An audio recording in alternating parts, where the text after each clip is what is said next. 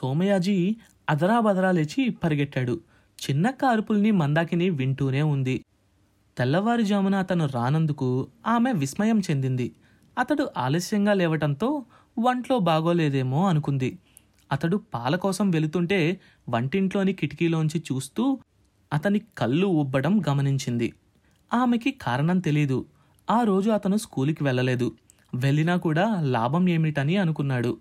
మధ్య మధ్యలో జోకులు వేస్తూ ప్రధానోపాధ్యాయుడి గదిలో జరిగిన సంభాషణ అంతా మాస్టారు తరగతిలో చెబుతాడు మళ్ళీ నవ్వులు. పదింటికి రంగారావు పిల్లలు వెళ్ళిపోయారు. నువ్వు వెళ్ళలేదేమిట్రా? అని అడిగింది చిన్నక్క. అతడేదో గొనిగాడు ఆమె దాన్ని అంతగా పట్టించుకోలేదు. ఆ రోజు మధ్యాహ్నం వరకు అతడు లోపల నుంచి బయటికే రాలేదు.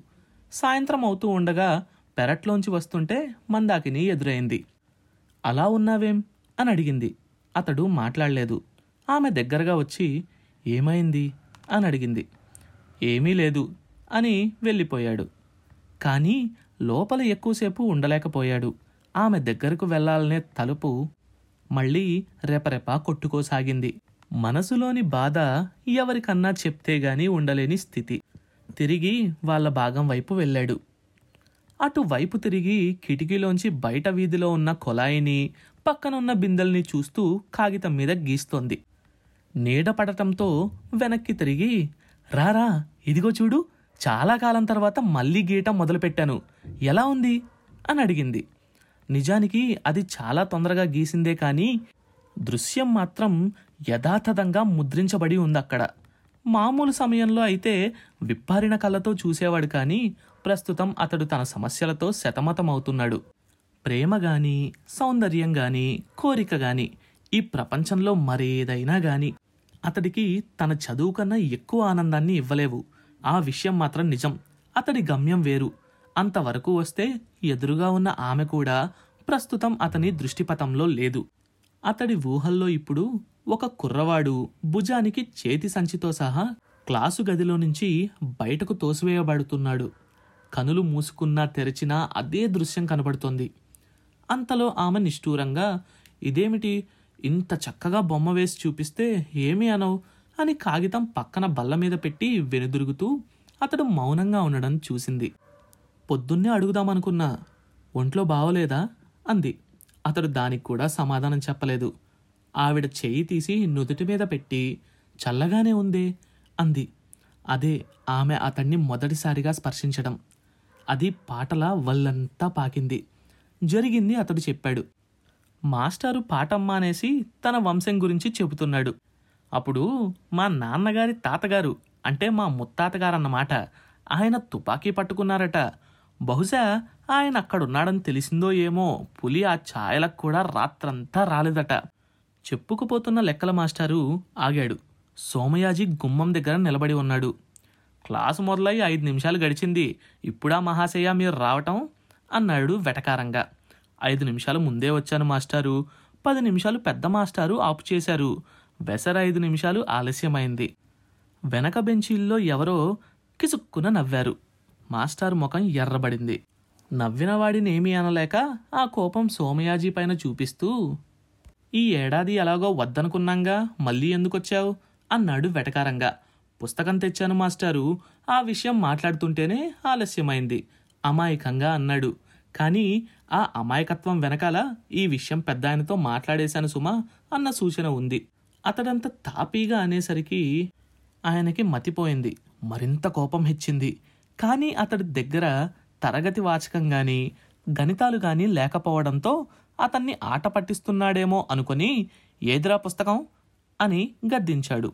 సోమయాజీ తాపీగా లోపలికి వచ్చి చేతిలో ఉన్న పుస్తకం బల్ల మీద వేశాడు. కాస్త నిర్లక్ష్యంగా విసరటం వల్ల అది పడగానే బల్ల మీద చక్రంలా తిరిగింది. అంత పొడుగ్గా ఉన్న పుస్తకం అదేమిటా అని తీసి చూశాడాయన. మధ్యకి కుట్టి ఉన్న తెల్ల కాగితాల పుస్తకం మీద గణిత శాస్త్రం మొదటి పాఠం నుంచి చివరి పాఠం వరకు ఎవరో ఇద్దరు రాత్రంతా కూర్చొని పుస్తకాన్ని యథాతథంగా తిరిగి వ్రాసినట్టు ఉంది. అందులో ఒక చేతివ్రాత స్త్రీదిలా ఉంది. సురభి కంపెనీ వాళ్ళు విరివిగా నాటకాలేసే రోజులవి. ఆ ఊరికి పది మైళ్ళ దూరంలో డేరాలు దింపి పల్లెలో ఆడుతున్నారు. రంగారావు పెద్దన్నయ్య గారికి నాటకాలంటే పిచ్చి. ఆయన యవ్వనంలో ఉండగా ఒక నటీమణిని కొంతకాలం చేరదీశాడు. తరువాత భార్య తరపు బంధువులు వచ్చి నిలదీసి కాస్త పూజ చేశాక ఆవిడని ఆవిడతో పాటు నాటకాల్ని వదిలేశాడు. ఆడటం వదిలేశాడు గాని చూడటం వదిలేయలేదు ఇప్పటికీ నాటకం ఎక్కడైనా ఉందంటే వెళ్ళేవాడు. అయితే అతడితో ఒక చిన్న చిక్కుంది. తోడు కావాలి.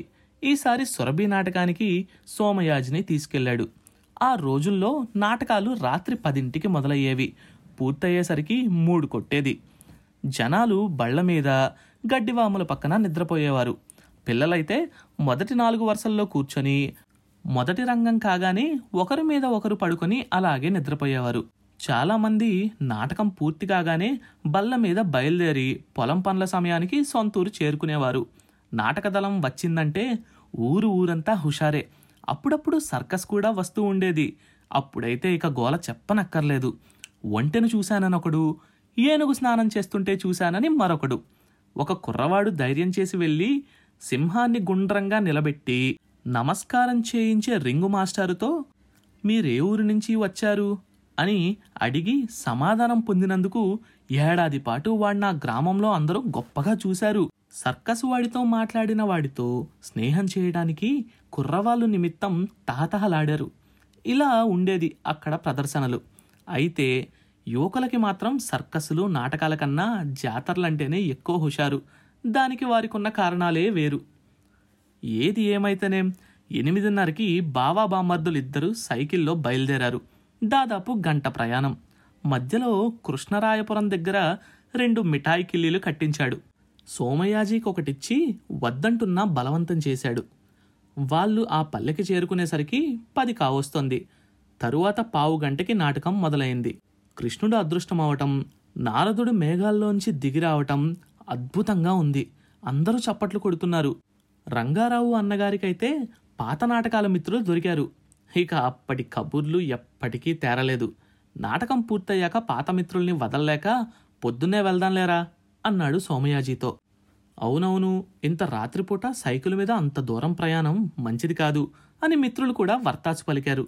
సోమయాజీ గుండెల్లో రాయి పడింది. పాత మిత్రులు సంభాషణలో పడ్డారు. అతడు కాసేపు అటూ ఇటూ తచ్చాడాడు. బావగారు అరుగు మీదున్న పాత మంచం చూపించి అక్కడ పడుకోరా పొద్దున్నే లేపుతాలే అన్నాడు. కాదు నేను వెళతాను. తటపటాయిస్తూ అన్నాడు సోమయాజీ. ఇంత రాత్ర? నాటకం చూడ్డానికి నా స్నేహితులు కూడా వచ్చారు. అందరూ కలిసి వెళ్ళిపోదామంటున్నారు అని చప్పున అబద్ధం చెప్పాడు. సర్లే వెళ్ళు. విడుదలైన ఖైదీలా సోమయాజీ బయలుదేరాడు. రాత్రి మూడవుతోంది. ఆకాశం నిర్మలంగా ఉంది. వెళ్ళవలసిన ఊరు పది కిలోమీటర్ల దూరంలో ఉంది. నడక మొదలుపెట్టాడు. సమయం గుర్తొచ్చి పరిగెత్తాడు. అలసట వచ్చినప్పుడు ఆగి బలంగా ఊపిరి తీసుకొని మళ్ళీ తిరిగి పరిగెత్తాడు. సమయం ఎంతైందో తెలియదు ఆలస్యం అవుతుందేమో అన్న చిన్న భయం ఇంటికి చేరేసరికి తెలతెలవారుతోంది తలుపు ఇంకా మూసే ఉండటం చూసి తేలిగ్గా ఊపిరి పీల్చుకున్నాడు. హమ్మయ్యా అనుకున్నాడు. కష్టానికి ఫలితం దక్కింది. అంతలో మందాకిని తలుపు తీసుకొని మామూలుగా బయటకు వచ్చింది. ప్రతిరోజులాగానే మెట్ల మీద కూర్చొని ఆవిడ ముగ్గు వేస్తూ ఉంటే చూస్తూ మాట్లాడసాగాడు.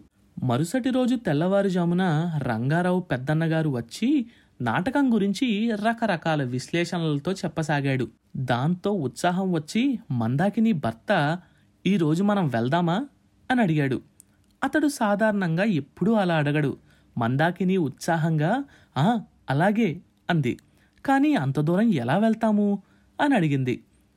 రాను పోను జట్కా మాట్లాడుకుందాం అన్నాడు. సాయంత్రం ఆరింటికి ఆమె తయారవుతూ బొట్టు పెట్టుకుంటూ ఉంటే సోమయాజీ మౌనంగా నిలబడి ఉన్నాడు. ఆమె కాటుక దిద్దుకుంటూ ఏమిటి? ఈవేళ అదోలా ఉన్నావు? అంది. ఏం లేదన్నాడు.